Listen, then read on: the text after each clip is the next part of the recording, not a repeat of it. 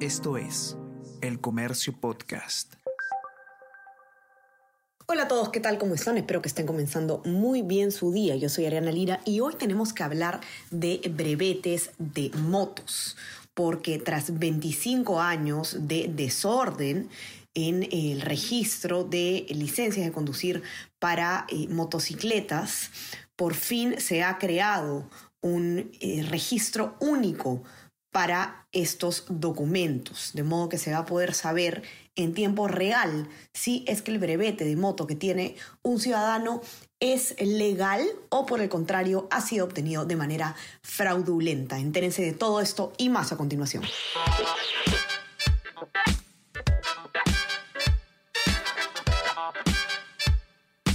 Esto es Tenemos que hablar con Ariana Lira.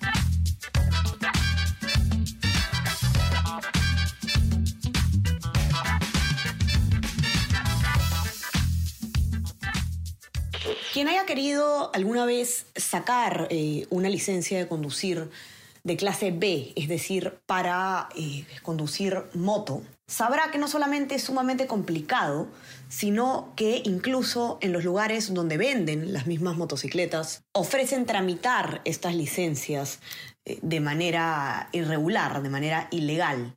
Han existido por muchos años muchas formas de obtener una licencia para manejar moto fuera del sistema formal, de manera ilegal, a través de sistemas, bueno, evidentemente corruptos que permitían obtener las licencias, por ejemplo, a través de municipalidades provinciales. Y lo que no existía y no permitía saber si una licencia era legal o no, era un registro único, un registro al que las autoridades puedan acceder para ver si una licencia en particular ha sido emitida de forma legal o no. Entonces, cuando un policía detenía a un motociclista y veía su licencia, no tenía cómo saber si es que esta era válida o no. Después de 25 años de este problema, el Ministerio de Transportes y Comunicaciones por fin ha habilitado un registro único para las licencias de conducir de motos, es decir, las de clase B, y a través de lo que se llama el Sistema Nacional de Conductores. El MTC ha aclarado que las municipalidades provinciales van a poder seguir emitiendo estas licencias de conducir, pero el registro de los resultados del examen médico, del examen de conocimientos y del examen de manejo, así como también eh, la emisión del título habilitante mismo, se van a realizar en una sola plataforma virtual que es justamente este registro, ¿no? este Sistema Nacional de Conductores. Escucha todos los podcasts que el Diario El Comercio trae para ti. Las cinco noticias del Perú y el mundo. Tenemos que hablar. Easy Byte. Primera llamada y jugamos como nunca. Escúchalos en la sección podcast del comercio.pe o a través de Spotify, Apple Podcast y Google Podcast. Otro beneficio de este registro eh, es que se va a poder saber a ciencia cierta la cantidad de motociclistas que circulan en el territorio peruano, un dato que eh, no teníamos o que no tenemos hasta el momento, ¿no?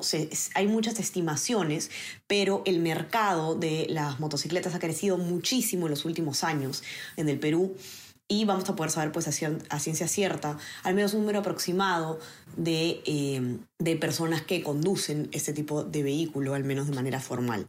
Elmer Utrilla, que es director general de tecnología de la información del MTC, ha dicho que con esta plataforma ya no habrá espacio para fraudes o falsas licencias, pues la policía podrá verificar en tiempo real si es que el conductor de una moto cuenta con un documento que ha sido emitido cumpliendo todos los requisitos que exige la ley. Si es que ustedes quieren eh, ver cuál es el enlace para poder acceder a este registro y saber si además eh, la licencia que tienen ustedes quizás ha sido eh, emitida de manera legal o no, o está registrado o no, lo pueden encontrar en la nota que estamos comentando en nuestra web, elcomercio.pe. La nota, por si acaso, se llama MTC habilita registro único para brevetes de motos. Dos puntos, sepa aquí si su licencia está registrada. Ese es el nombre de la nota. Si ustedes ponen ese titular en Google, van a acceder a la nota que a su vez tiene un enlace para poder ingresar a este registro. Si no, por supuesto que lo pueden encontrar también en la web del MTC directamente.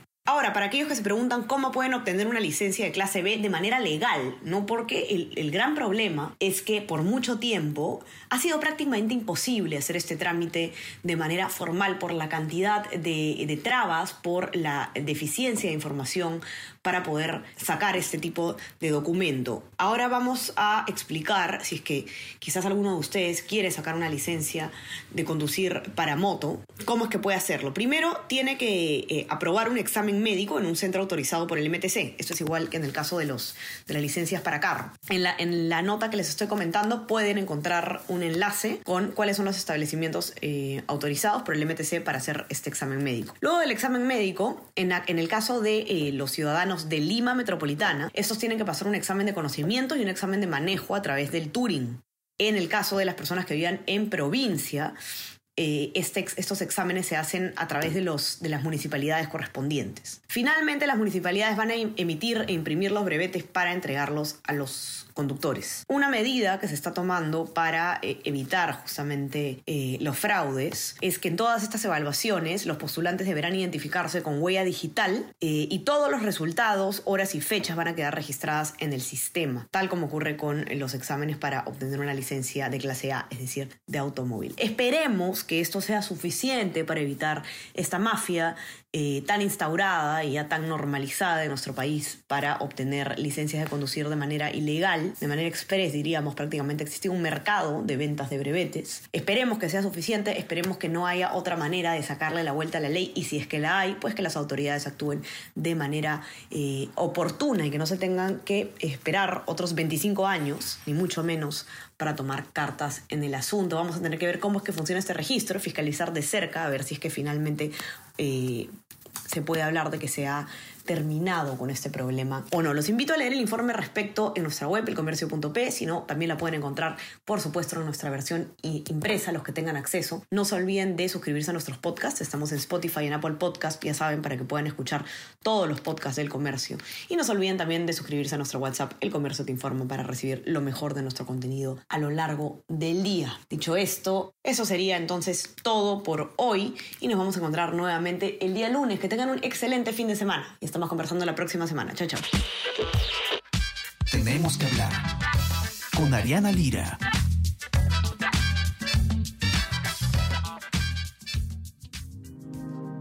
El Comercio Podcast.